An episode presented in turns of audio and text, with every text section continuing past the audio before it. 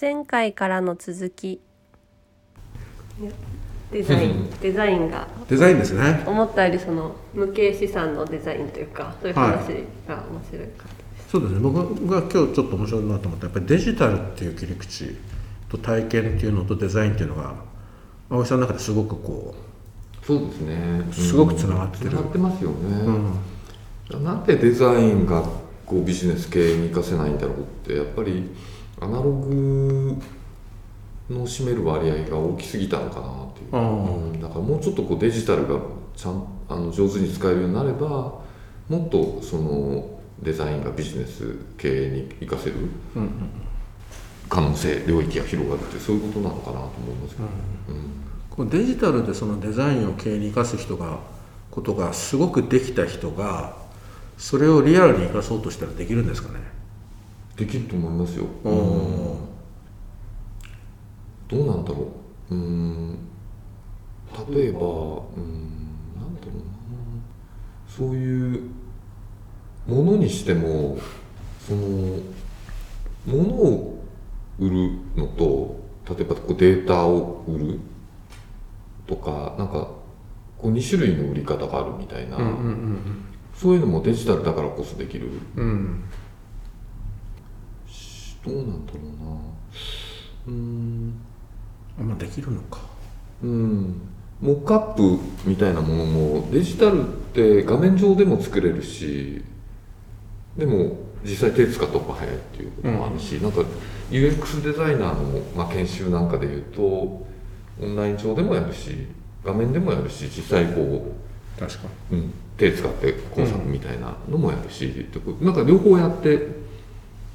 あのまあやりやすい方やればいいじゃないっていうか、はいはいそうですよね。うん、だなのでこう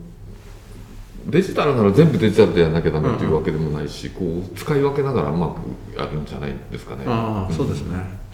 そうだだから多分多分結構こう手は手で動いた方がい。い、はい。ききっとデジタル上でもいいいデザイナーになるなれると思うし、うん。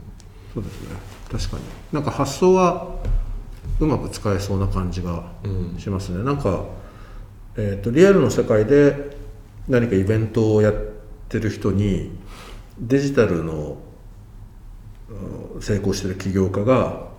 あのこうそれって AB テストしたのみたいなアドバイスとか質問をするのを聞いたことがあって、うん。あそそうだよねと。だから、まあ、ある場所とある場所でな何かちょっとだけ変えて両方やってみるっていうのはあのなんですか UX とかこのデジタルの世界ではもう当たり前にものすごくやってるじゃないですか、それをでもリアルの場でもなんかそその意識を持ってやると、あのなんか課題とか違いが見えてきてそれをじゃあ生かしてじゃあ次はこうやってみたいなそねでそれ多分デザイン的な感じなのかなと思って、うんなるほど。すごく変わってくんじゃないかその辺で。だから、まあ、金利の計算複利の計算の時にその利益率を上げていくのか時間を長くしていくのかっていうのがあるんですけど、そのこれまでってどっちかっていうと付加価値っていうと利益率をどうやって上げていくのかっていうことなんて思うんですけど、そのデジタルっていうのはそのこれ松尾先生が言ってたんだけどこの T 時間を早くしていく。はい。っていうこの T を早くしていく、うん。まあ、それがデジタルとか人工知能で、だからその R 自体はそんなに大きくなくてもこう利利率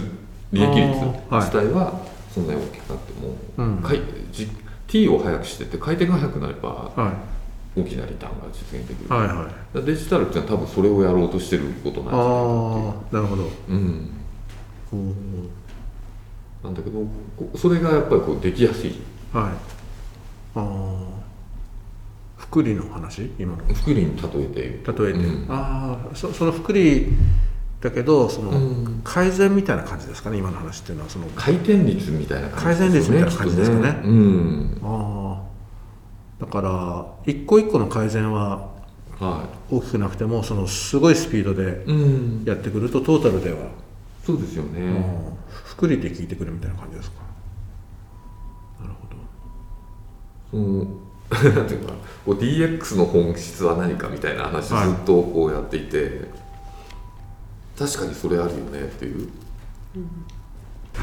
あスクリーンとねスクリーンはい。Y カッコうん。T イコール a カッコ1プラス r 閉じカッコの t 乗なるほど。でこの T を速くしていくことうんうんうん。がデジタル化なんじゃないかっていう、なるほどなるほど r よりも t ってことですね。そうですね。うん。でこれじゃあそこがデジタルの力だとするとまあですからこうプロト仮説を構造化して出てきた仮説をベースにえっとモックアップっていうんですか？試作品作って実装してみてフィードバックを得て素早くフィードバックを得て素早く修正してあのいくってこれをアジャイル開発をどんどんどんどん繰り返していくってこのスピードが上げられるのが T で多分そうするとじゃあこの R は何なんだっけっていうと多分その仮説のなんていうの？えっと質っていうかはい。どんだけいけてる仮説を立てられるかみたいなこれが多分 R でこの R は多分仮説は人間が作らないと作れないからおこの仮説思考っていうのが目的を持った仮説思考っていうのは多分すごく重要なこう人間の能力っていうのになってくるんじゃないかなっていう。結局その仮説検証のループをまあ早く回してるっていうことなんてことですよね。早く回す時にこうデジタルが使えるといいよねっていうこうデジタルの力があの役立ちますねと。あだからデジタルはまあ手段っていうか、うん。でみんなある意味こうそんなに難しいことだったのがどん。どんどんどんうん容易にできるようになってきてるのでこのこと自体はあんまりうん。そんなに大きく差別化されないのかなって考えるとじゃあその R に相当する仮説こういけてる仮説 がかあの思い浮かぶ人立てられる人っていう、だからこの辺の仮説構築力仮説思考力っていうのがすごく、うん、あ多分重要大事あなるほど。だと思うんですよ。このデジタルになればなるほど、はいだからそうするといい仮説はどうやったら出てくるのかっていう、うん。うんそういう話ですよね、そその前に何仮説構築力の前に。うん構造化ですか、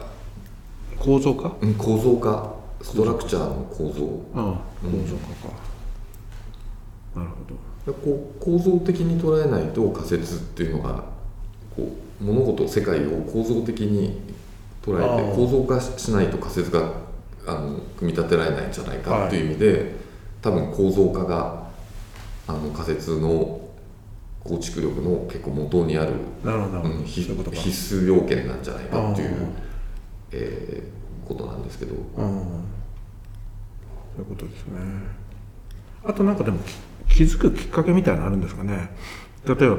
誰かのペインだったり誰かのこのエキサイトしてることとかそれと構造的なものがこううまく合わさると気づくみたいな。そうですよね。構造化だけだとなんとなくあこれ僕だけかもしれないですけど意外と気づかなくて。そうですよね。でも誰かがなんでこの人こんなにわーっと言ってるのみたいな。って気づきがそその気づきがなんかどうするかっていうのは結構大事な感じがしました。本当ですね、うん気づきがこの文脈の中で捉えて意味を持って、はあの浮かび上がってくるかどうかっていうのが大事でそうですね。の文脈に相当するものが構造的に見てるっていう世界とかシステムを構造的にこう見てるっていうことだと思うんですよね。でその時に何かこう気づきっていうかその感じるものがあった時に、それがこう意味を持って浮かび上がってくるためには、やっぱりちゃんとこう構造化してそのまなんていうのかな見ていないと、つまりこう字がないと図が浮かび上がってこない、はいはい。そういうことですね、うん。そこに何かちゃんと字がないとそのなんていうのかなこうシミだけがあってもこのシミの意味が、実はこれ大変なアートかもしれないんだけど、はいは字がしっかりできてないとアートに見えなくて単なるこうなんかなんかソースがポトンってなんかこぼれて落ちてるシミみたいなのが見えちゃうっていう。確かいやこれ面白い。だけど構造頭の中構造化して世界が捉えられててもその気づきがあるかどうかっていうのは結構感受性とか感性の問題だからそこがあのだから要するにデザインシンキングでいうこうエンパシーみたいなあこう共感を寄せてはい。その他他人のこう痛みなり課題なりこうペインみたいなものをこう自ら積極的に感じ取りにいけるかどうかみたいなそういうこうすごくこうなんていうのかな人間的というか、はい。あの感性的なこう気持ちがやっぱりこうの働きがないと構造化だけされててもななんていうかそこにん何か発見気づきを発見しに行けない、だからこのなんか相反するものが両方こうあって、まあ、具体と抽象でもいいんですけど、そのこの間をこうこう行き来うん。するところからこう仮説が多分出てくるうんんですよね。そうですね。そのい行き来するやつが大事な感じですね、で多分あと目的思考っていうのもすごく重要なんじゃないかって言われていて、はいなんていうかこうベクトルですよね。これこ目手段と目的があった時にここれをやりたいんだ。この課題を解決したい。こんなことなんとかしたいんだって思ってるとそのじゃあなんでここのことがうまくいかないんだろう。あのこの課題解決されないのか。こう取り巻く環境とかこう事情状況について頭の中でこう状況を整理していくじゃないですか、はいはでこれが構造化ででなんだけどその決め手がわからない。うん。なんだけどずーっとこれなんとかしたいなと思ってる時にある時なんかポッとヒントがあって、えなんか言われたとか、ハッとすることがあってあれ？って言ってそれをこう状況に照らしえはし合わせてみると、はいはい。あこれがかそうだ。鍵穴に対する鍵かもみたいな感じで、パッと気づきがあるみたいな。だからそれがそこから仮説が多分できてくるとか、い。いいですね。